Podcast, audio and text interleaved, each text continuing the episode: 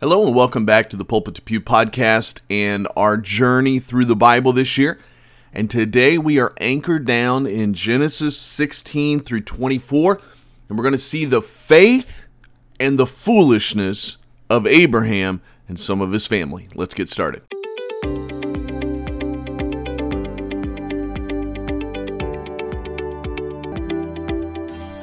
Well, hello again, friends. Welcome back. What a journey it's been so far. We have finished up the book of Job. I hope that you were with us for that. I wrote about that on Monday. I wrote a piece about God speaking, and we saw how God spoke to Job. God spoke to Job's friends. We saw how God rewarded Job and God rebuked Job's friends. And then we came back into the land of Genesis and we began to look at Abraham. And we got introduced to Abraham. And Abraham is kind of the focal point today. As I've said before, as we're going through this journey, I'm learning as I go. I'm trying to tweak and figure out how to go about this. To tell you the truth, the teacher in me is struggling with it because, like today, I'm covering Genesis 16 through 24. There, you could have hundreds of sermons and lessons from from that passage, and yet I'm doing an overview. And so we're gonna we're gonna get into some details a little bit. Uh, I'm gonna answer a question I got this morning from one of the 19 that are reading along with us on the YouVersion plan. You can still do that if you would like. You could just jump right in where you're at, finish up late. It's no big deal. We've even had some jump in late.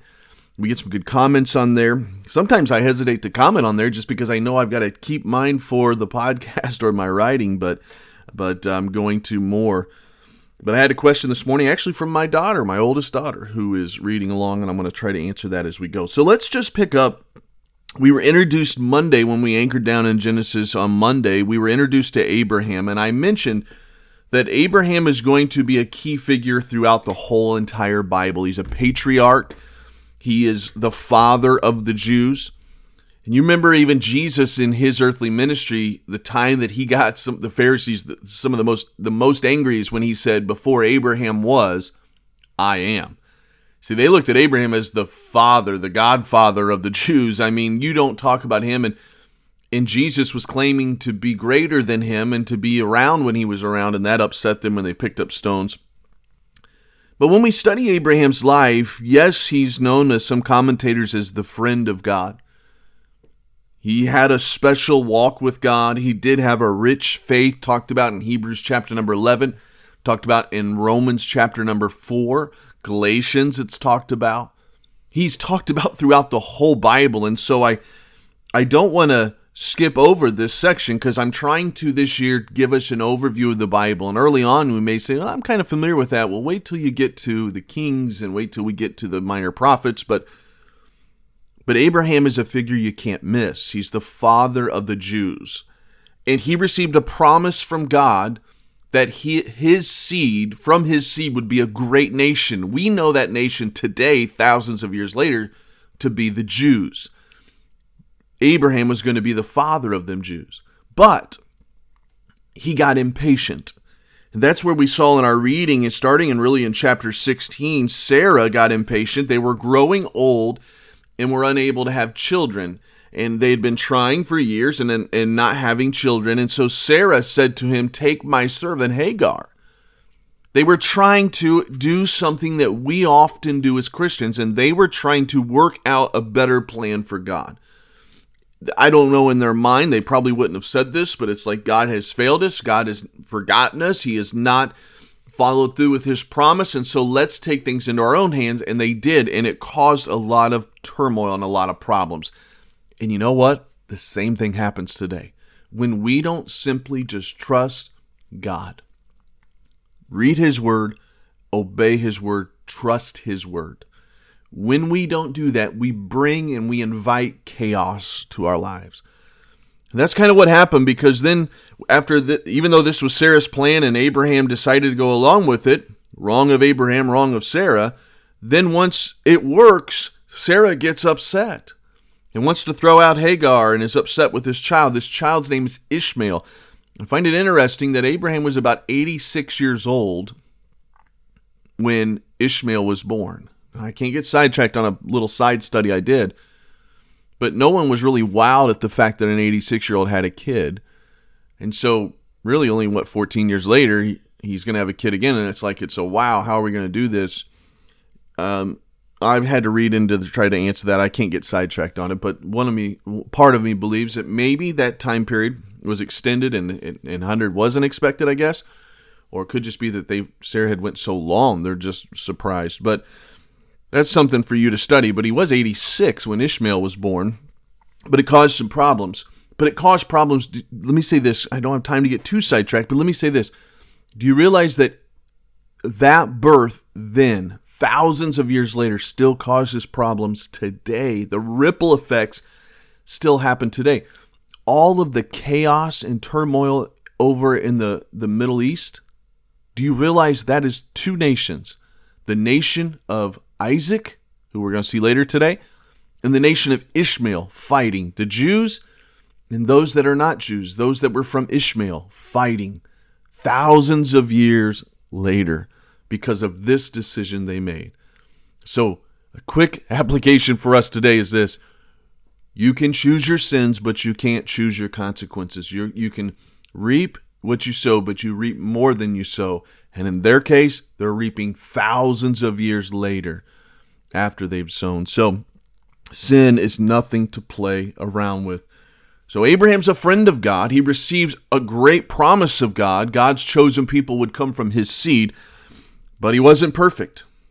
And we see in our studies, as I'm now beginning to kind of skim, two times in our reading this time, he lied about the exact same thing, his wife. Oh, he tried to justify it and say, well, she's half wife. Eh, he lied to protect himself. He did not trust God.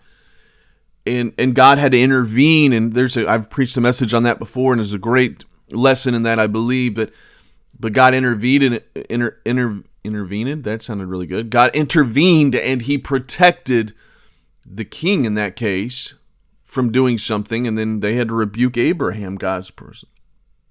And so he wasn't perfect. We saw him lie a couple times. We saw what happened with Ishmael. We've described that. But there's some special moments that Abraham had, like in chapter 18 when two heavenly visitors come, two angels. And they begin to let him know that God is going to destroy Sodom and Gomorrah. Sodom and Gomorrah had grown very wicked. God was going to destroy them, and Abraham began to pray. And he interceded. It's what we call intercessory prayer. And he began to intercede on the behalf of Sodom and Gomorrah, and he was asking God to spare them. And he started praying, God, if you just find 50 righteous, would you spare them? And God said, If there's 50 righteous there, I will spare them. And there wasn't. They got all the way down to 10. Now you got to remember, Lot's nephew, excuse me, Abraham's nephew Lot lived there with his children and his sons in law. If all of them, according to depending on how you see how many daughters he had, which we'll get to in a minute, but if all of them would have just been righteous, God would have spared it, but they weren't. But Abraham prayed for them. But then when we got to chapter 19, the angels came to visit Lot to prepare him and warn him that God is going to destroy this place. And there's a gross scene, an absolutely gross scene in two ways. Number one, the men of the town who were homosexuals. I know that people that's not politically correct, and I know that people want to try to avoid that. But they come and they said they wanted to know the men. The men, the word "know" doesn't mean they want to sit down and have coffee and get to know them. It was a sexual term back then, just like when Adam knew his wife Eve and she conceived. They wanted to commit sexual acts that were improper. Were there other sins in that town too? Yes. To be fair, there were many sins in that town. One of the dominant ones was homosexuality, and God was going to destroy them. And they wanted these just these two angels, they wanted to take them and commit sodomy, wrong acts to them. But then the other thing that just breaks my heart is what Lot said. He said, Take my two daughters. They've not yet known a man. So Lot was willing to give of his daughters to these perverted men. And it just shows us this that when we allow ourselves to become a part of the culture, to become a part of the environment around us, it corrupts our thinking. Now the Bible tells us in in in later on in the epistles that Lot was a just man. His position with God was just. So what we would call today terminology, he was a believer. But boy was he backslidden. And boy did he live in a wicked area and he lost his family. Now the question I got this morning was from my daughter Mariah and she said, "Isn't it kind of weird that it says that Lot's daughters had not known a man, but yet they were married because it says that Lot had son-in-laws?" And I thought, good question. So I began to dig a little bit, and there's two explanations for it, two theories that people have. Either number 1, that Lot had four daughters. Two daughters were not married and two daughters were married. And then when you get to chapter 19, I think in verse 15, it says, In the morning there arose, then the angels hastened, saying, Arise, take thy wife and thy two daughters, which are here. So he had two daughters that were there with him, and the other two daughters would have been with their son in laws. And so one theory is that he had four daughters, and he took the two that were unmarried with him. The other theory is that he had two daughters, but they were betrothed, which we know about the betrothal period. In the betrothal period, you're legally bound by by payment, but you've not been physically you've not consummated the marriage yet. The the son-in-laws that would be out preparing a place. Now, that's a theory that could be. Um, it's likely that he had four daughters, though. But it was a good question, and I like those questions. Um, and so I don't want to spend tons of time on the podcast on those because they're just like, eh, what about this or what about that? But it is a good question to ask.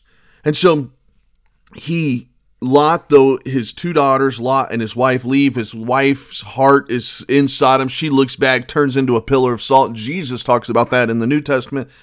His daughters go with him, and in another grotesque scene, they say, Hey, we're all going to die here. They're thinking the whole world's coming to an end. We don't have any children and they commit incest with their father and they end up having children.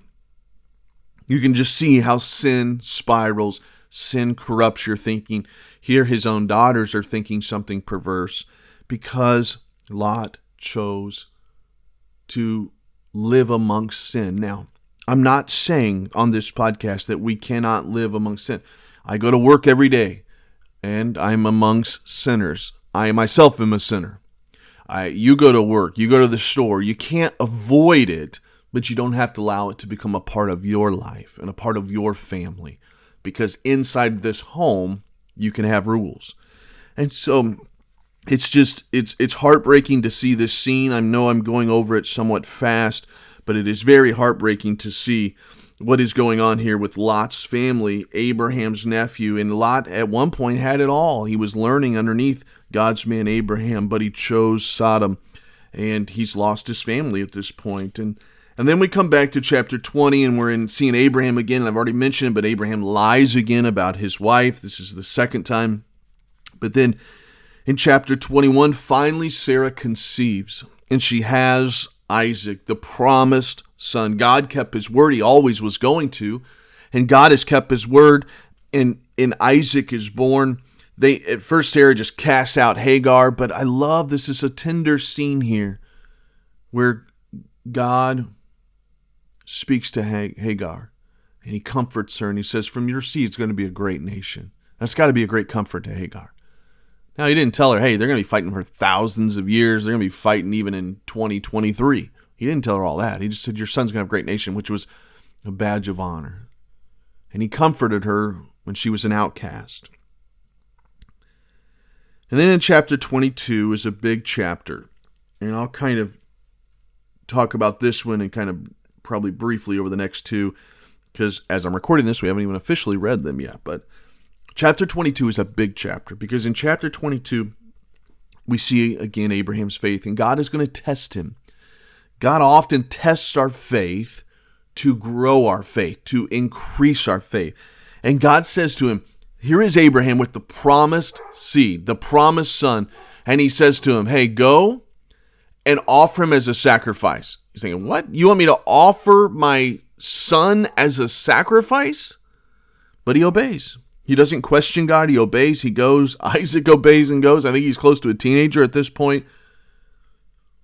and they go up in this beautiful scene. You will read it, or if you haven't read it and you're following along on the podcast, Isaac gets all the way down to the altar. Abraham lifts up that knife and is going to kill him, and he is stopped by God. And there's a ram in the thicket, and he takes of that ram and, and sacrifices it. But the faith of Isaac, the faith of Abraham here, this is a climax moment for Abraham in Abraham's faith. God is working in his life. After this, we see Sarah dies in chapter 23, and Isaac now is going to graduate to finding a wife, and they're going to send in chapter 24, and they're going to find Isaac a wife. And why am I saying all of this? Well, one, it's in our reading, we've anchored down here, but number two is this Isaac is going to continue that promise from God. God gave a promise to Abraham, and then he says uh, to I'm not only your seed, so Isaac is now going to carry on that promise. And it's important in the narrative of the Bible as we continue in this journey. It's important to understand and to see God keeping his promise through every child of the descendant of Abraham. Now, my dogs are getting ready to start barking at the Amazon guy, and it's and it's causing me to get really distracted as I'm reading this. But as we see, God is keeping his word. God is keeping his promise. Isaac is now going to have a wife. He's going to meet Rebecca in a very neat way that I may come back to and revisit later. But he's a servant goes and finds Rebecca and brings her.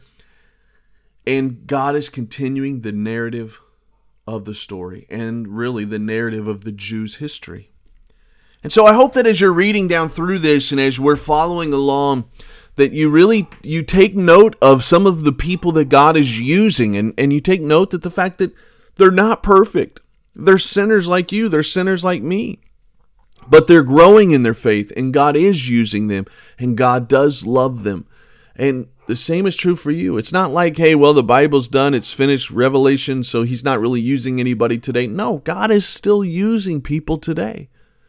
God wants to use you at your workplace. He wants to use you in your home. God wants to use you in your family. But if we become like Lot and allow ourselves to become so consumed with the culture, the sinful culture of this world, we'll lose our family. We'll lose everything.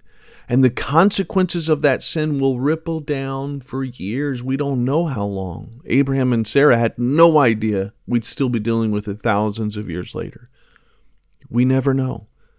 So today, as I get ready to pull up the anchors and continue on in this journey through the Bible, I kind of feel a little heavy about the sin that we read about. But there were some good moments. Abraham praying, great moment for Sodom. Abraham offering his son, not questioning God. I don't know that I could do that. Great moment. But there were some heavy moments too. And you know what? Here's what I kind of sit back and think. In my life, there's been some wonderful moments of faith. And there's also been some moments of foolishness, faith and foolishness. But I'm so thankful that we have a God who's forgiving and who loves us. Well, I'm going to go kill my dogs for barking during my podcast, if you can hear it on here. You guys have a great rest of the week. We'll be back Monday on the newsletter. You can sign up at bradmcclure.org, and we're going to continue this journey together. We're on some Great passages now. We're going to get to some difficult ones later. Let's stick with it. Join us on YouVersion. Love to see you there. Have a great week.